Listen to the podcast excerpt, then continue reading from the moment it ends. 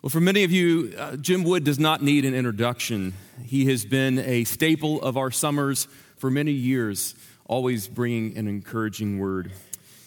Growing up in Montreat, North Carolina, Jim Wood preached his first sermon at the age of 15 and was very surprised when he looked out into the congregation to see Reverend Billy Graham sitting there listening to his first sermon. Later, he would go on to serve as director of mobilization for My Hope America with Billy Graham. He would pastor different churches from Cape Cod to Atlanta to Tennessee, but the dream that God gave him as a teenager was to start a home for children from families that were in crisis. And that dream came true when Jim and his wife Susan started Wears Valley Ranch back in 1991. From its founding, the ranch has operated debt free and without government funds, relying on God's miraculous provision and demonstrating the power of God through answered prayer. Jim maintains an itinerant preaching ministry, filling pulpits, speaking at conferences and retreats. And he also has a radio program, a weekly radio program called Abiding in Christ. Jim and his, and his wife Susan have authored 14 books, and they have seven children and 10 grandchildren. Give a warm apostles' welcome to Jim Wood.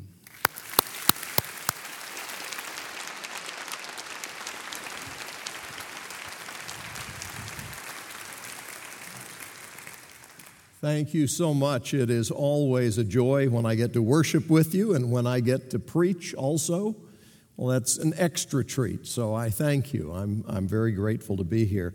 My wife had intended to be with me, but she is home with strep throat, and I would love it if you'd pray for her because she's been taking antibiotics for a week and it's not knocking it out. So we need the Holy Spirit to come along and just finish knocking it out. Um, meanwhile, that's actually appropriate for what I'm going to be talking about today. Uh, years ago, in my first church, we established something that we would do subsequently in other ministries, and that was we established a Reformation celebration every October 31st because, as you all celebrated last fall, the Reformation is a really big deal, and Christians ought to be excited about the opportunity to educate the next generation and those older folks who don't know about the truths of the gospel as they were rediscovered in Reformation history. But um, as part of our celebration, we encouraged the children. We didn't want to just take away the whole idea of wearing a costume. We said, come as a, a figure from church history or a Bible character, and uh, we'll have a party, lots of candy, that kind of thing. But we're going to talk about the Reformation.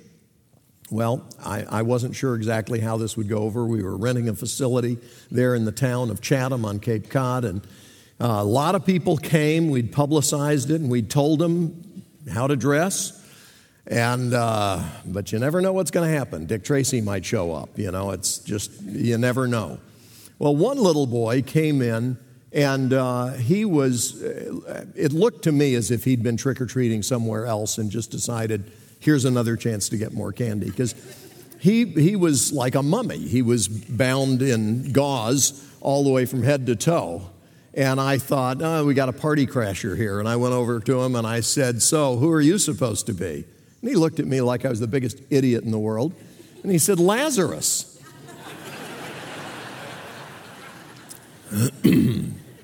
right, good job. You know, we're familiar with the story of Lazarus. We've all heard the name. We know that he died and Jesus brought him back. But um, sometimes we forget some of the details, don't we? Um, I don't think anybody here, if you're asked to name your favorite Bible character, would be likely to name Lazarus. I mean, I could be wrong. You can correct me afterwards. But uh, most of us, he's not up at the top of our list. And, and if you think about, you know, who would you like to be like? We don't usually think Lazarus. But let me read from John chapter 11, verses 1 through 44, and then we're going to talk about what God has told us in His Word. John chapter 11, verses 1 through 44. And this is God's word. Now, a man named Lazarus was sick. He was from Bethany, the village of Mary and her sister Martha. This Mary, whose brother Lazarus now lay sick, was the same one who poured perfume on the Lord and wiped his feet with her hair. So the sisters sent word to Jesus Lord, the one you love is sick. When he heard this, Jesus said, This sickness will not end in death. No, it is for God's glory, so that God's Son may be glorified through it. Jesus loved Martha and her sister and Lazarus. Yet when he heard that Lazarus was sick, he stayed where he was two more days. Then he said to his disciples, Let us go back to Judea. But, Rabbi, they said, a short while ago the Jews tried to stone you and yet you are going back there? Jesus answered, Are there not 12 hours of daylight? A man who walks by day will not stumble, for he sees by this world's light. It is when he walks by night that he stumbles, for he has no light.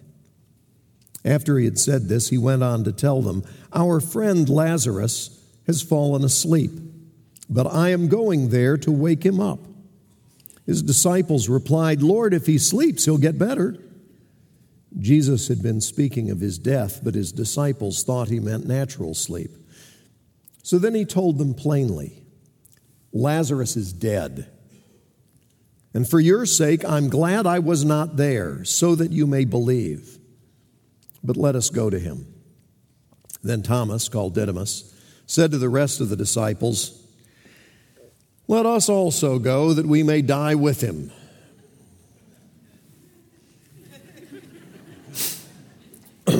On his arrival, Jesus found that Lazarus had already been in the tomb for four days.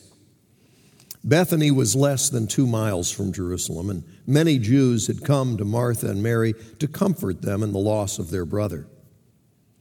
When Martha heard that Jesus was coming, she went out to meet him, but Mary stayed at home. Lord, Martha said to Jesus, if you had been here, my brother would not have died. But I know that even now God will give you whatever you ask. Jesus said to her, Your brother will rise again. Martha answered, I know he will rise again in the resurrection at the last day. Jesus said to her, I am the resurrection and the life. He who believes in me will live even though he dies, and whoever lives and believes in me will never die. Do you believe this? Yes, Lord, she told him. I believe that you are the Christ, the Son of God, who was to come into the world. And after she had said this, she went back and called her sister Mary aside. The teacher is here, she said, and is asking for you. When Mary heard this, she got up quickly and went to him. Now, Jesus had not yet entered the village, but was still at the place where Martha had met him. When the Jews who had been with Mary in the house, comforting her, noticed how quickly she got up and went out, they followed her, supposing she was going to the tomb to mourn there. When Mary reached the place where Jesus was and saw him, she fell at his feet and said, Lord, if you had been here, my brother would not have died when Jesus saw her weeping, and the Jews who had come along with her also weeping, he was deeply moved in spirit and troubled. Where have you laid him? he asked. Come and see, they replied. Jesus wept. Then the Jews said, See how he loved him. But some of them said, Could not he who opened the eyes of the blind man have kept this man from dying? Jesus, once more deeply moved, came to the tomb.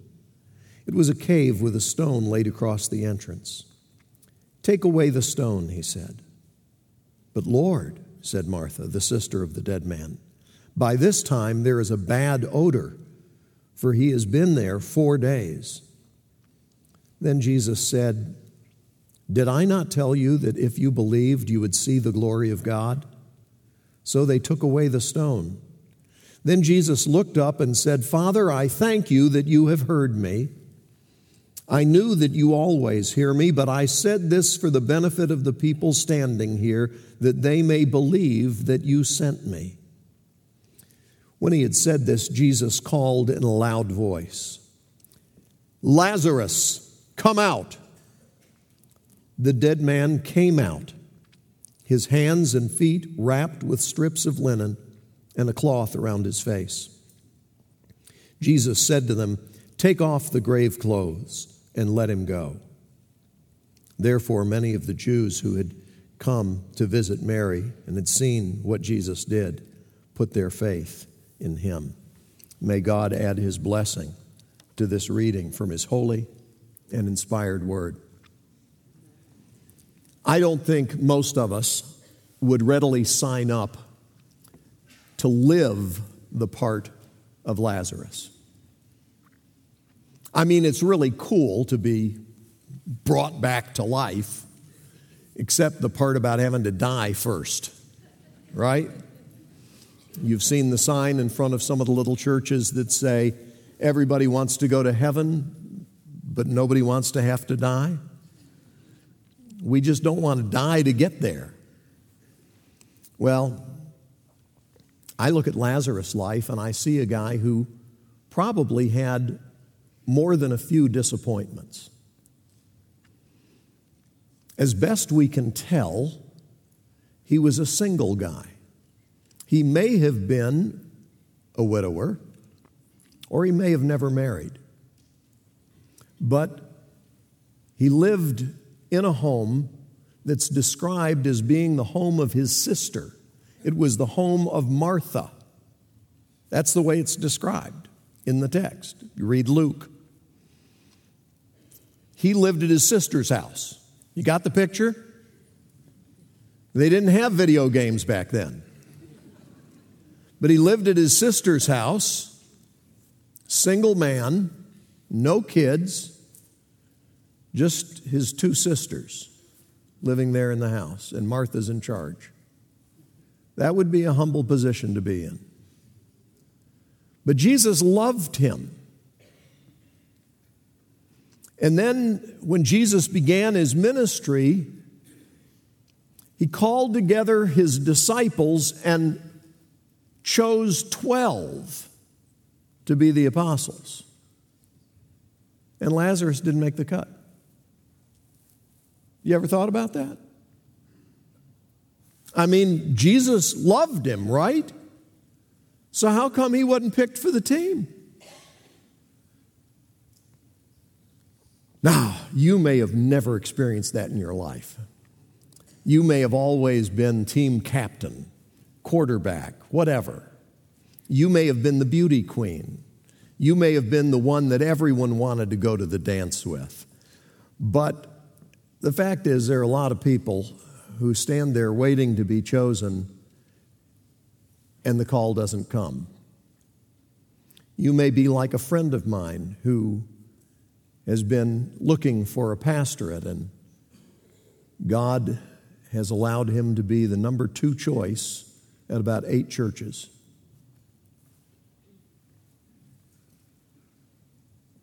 Lazarus did not get chosen to be one of the 12.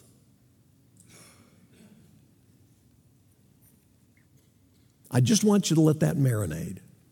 Okay? Marinate. Just let that sink in for a moment. Because some of you know what that feels like all too well. And in those times when it hurts that somebody else got picked again, you may feel like maybe God doesn't love you. But Jesus loved Lazarus. Jesus loved him. And he still wasn't chosen to be one of the 12.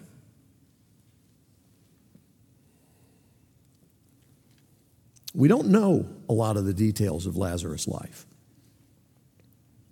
This is the big story. This is the central story about Lazarus. And what we learn about him at the beginning of the chapter is he's sick. That's no fun. But he's not only sick, he's seriously ill.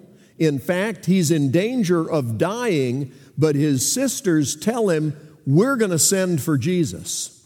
You know he loves you. You know that he heals people. We've seen the miracles. We're sending word to Jesus. And Lazarus lay there getting worse. And Jesus didn't show up. It wasn't because he was too far away, it wasn't because he had some other pressing engagement. He chose not to come. And Lazarus is lying there, labored breathing, wondering, when's he going to get here? I know they got word to him.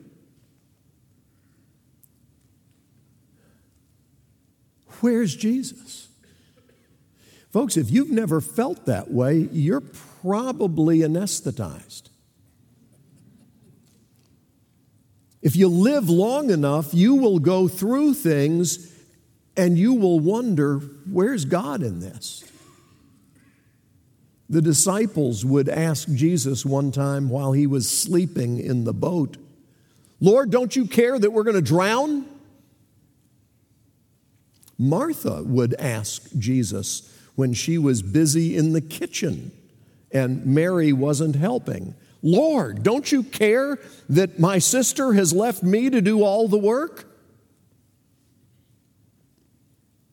I'm not going to ask for a show of hands, but I believe I'm safe in saying if you know the Lord, not if you don't know the Lord, that's a whole other subject, but if you know the Lord, haven't there been times when you wondered where He is? Why He's not doing what you think clearly God alone could do, and He could do it so easily. And why doesn't He do it? Where is the Lord? Why doesn't He show up? Lazarus died waiting for Jesus to come. Now, see, I would not have written the script this way. I would have maybe let him get sick, you know maybe, maybe even get to the labored breathing stage. But then Jesus would come in and boom, everything changes. That's what Martha had in mind. That's what Mary had in mind. And no doubt, that's what Lazarus had in mind. But that's not what happened. Jesus deliberately waited until Lazarus was dead and buried. And then Jesus came. Oh, I thought Jesus loved him. Jesus does love him. So Jesus is just late? No, he was right on time, just not their time. He only did what the Father told him to do, he only said what the Father told him to say. God's timing is not like ours. And God's plan for us is often not what we would script. Amen? So, if you want to learn some lessons from Lazarus, those are two very important ones. But then, when Jesus shows up, he meets with Martha, he meets with Mary, and then he says, Show me where you have buried him. They take him to the entrance to this burial cave, and Jesus says, Roll the stone away. And Martha, always commander in chief, says, Oh, no, Lord, not a, not a good idea. It's, there's going to be a bad odor. He's been in there four days. Okay? I mean, he's really dead. Jesus said, I told you if you believe, you're going to see the glory of God. So they roll the stone away. And Jesus issues a command, and that is Lazarus, come forth. And many preachers have observed that he had to say, Lazarus, come forth, or the whole cemetery would have emptied. Okay? Jesus commanded Lazarus to come forth, and Lazarus came out. And when Lazarus comes out, he's like the kid on Cape Cod. He looks like a mummy. He was not dressed for the occasion, he was dressed for burial. So he comes out bound from head to toe, and Jesus says something. He said to them, Loose him and let him go.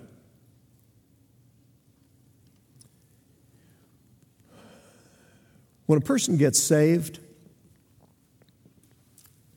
we pass from death to life. But most of us still have a lot of grave clothes. A lot of stuff that pertains to before we were brought to life. And that stuff binds us and keeps us from the freedom that God calls us to in Christ Jesus. Our counseling center at Wears Valley Ranch has this text as its theme because our first hope for the people that we counsel with is that they will come to know Jesus because a lot of them don't know Jesus. By the way, thank you for not only supporting us financially, but sending children from here in Atlanta to Wears Valley Ranch because it is a joy to get to minister to these kids and to see some of them come to faith in Jesus Christ. But our goal in the counseling ministry is also that after they come to know Christ, and now there's new life, eternal life in them, they would be getting out of their grave clothes. And for that, we need some help. You don't just pray with somebody, a sinner's prayer, and then say, Well, God bless you. You and Jesus now have a, have a good time from here on. No, when we come to faith in Christ, we need some help from others to get free from the stuff that binds us that had to do with when we were dead. Amen? And so it is the responsibility, according to Jesus, at least in this situation, it is the responsibility of those who are alive and standing nearby to come alongside and to help Lazarus get out of his grave clothes. But there's something else about this that a lot of people don't think about. What was Lazarus wearing under his grave clothes?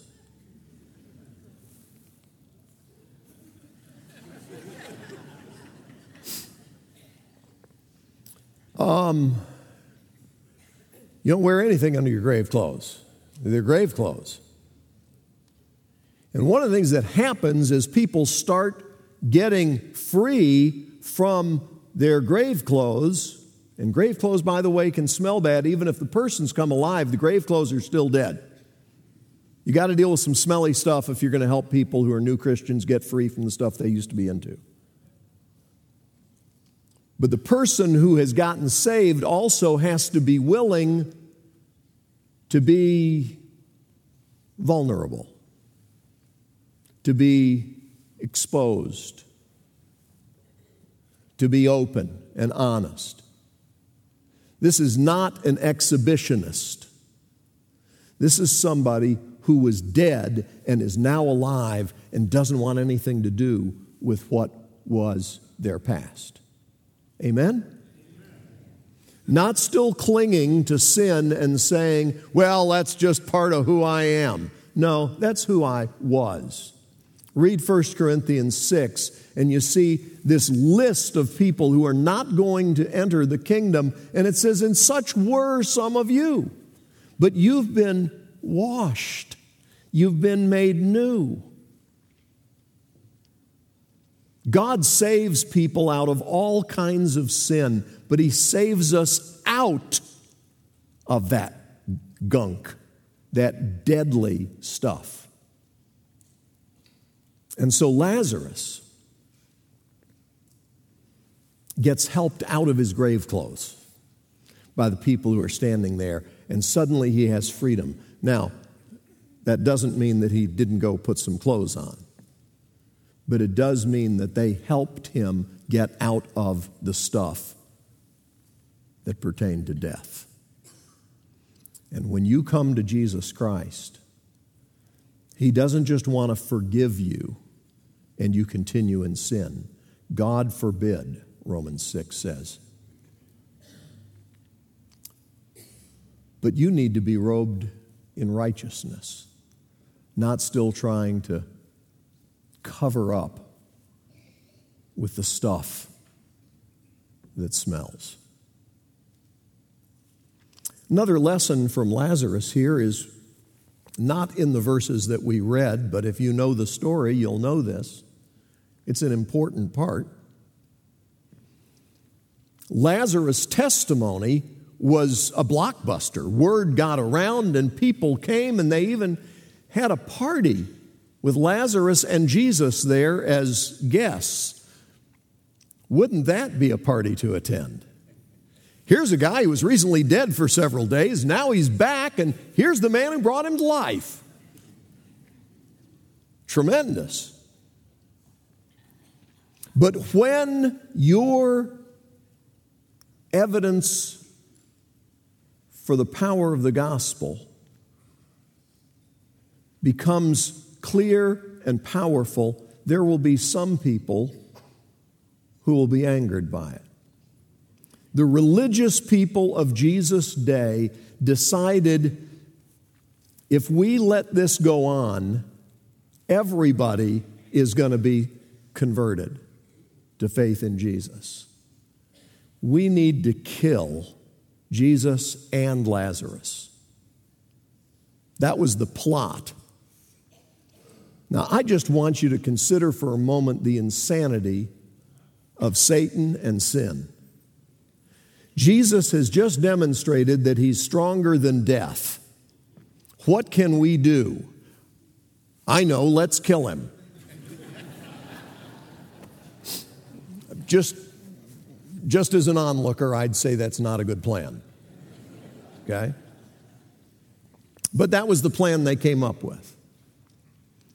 Now, here's the thing Jesus said, before he called Lazarus forth, I told you, if you believe, you're going to see the glory of God. The most important lesson from Lazarus is that Lazarus' story was not about Lazarus. Folks, your story and my story, not about us. Ultimately, Everything in creation, in Scripture, and in our lives is pointing to Jesus, that He might be preeminent in all things. The point of Lazarus' story was that Jesus is the Messiah and He's stronger than death, and no matter what happens and how grim it seems and how hopeless it seems, Jesus conquers. He reigns. Jesus Christ is Lord. That's the point of the story. Both of the sisters said the same thing Lord, if you'd been here, my brother would not have died.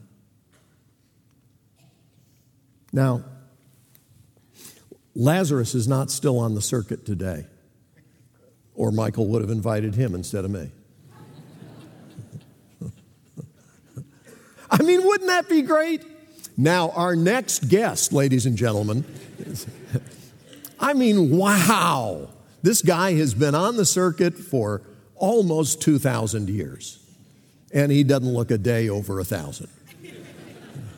Okay? Lazarus was brought back to life, but he had to die again. And you and I need to come to grips with the fact that all of us until Jesus comes are going to have to die. Dear friend of mine just died yesterday afternoon. I mean, a precious brother in Christ.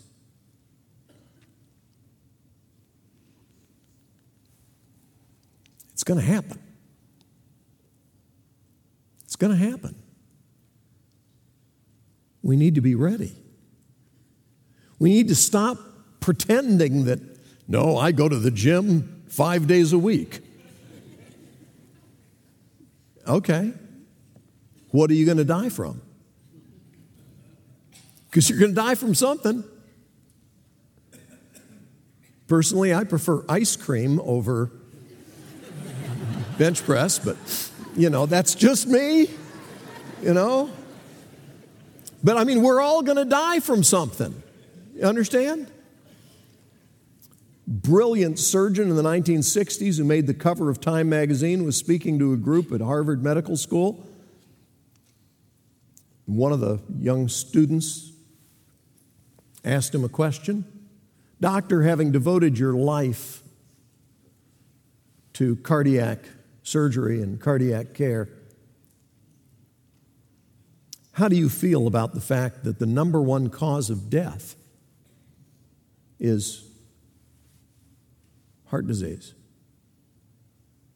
He looked at them and he said, What would you like to have as the number one cause of death?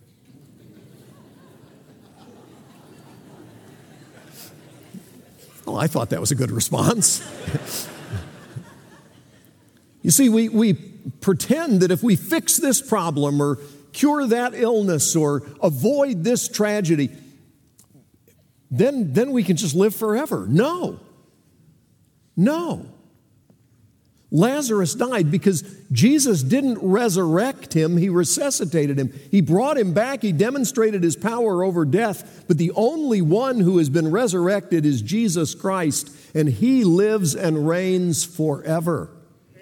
And it is his resurrection that is our hope, not Lazarus's. We're not hoping that one day we too, like Lazarus, will come back. No.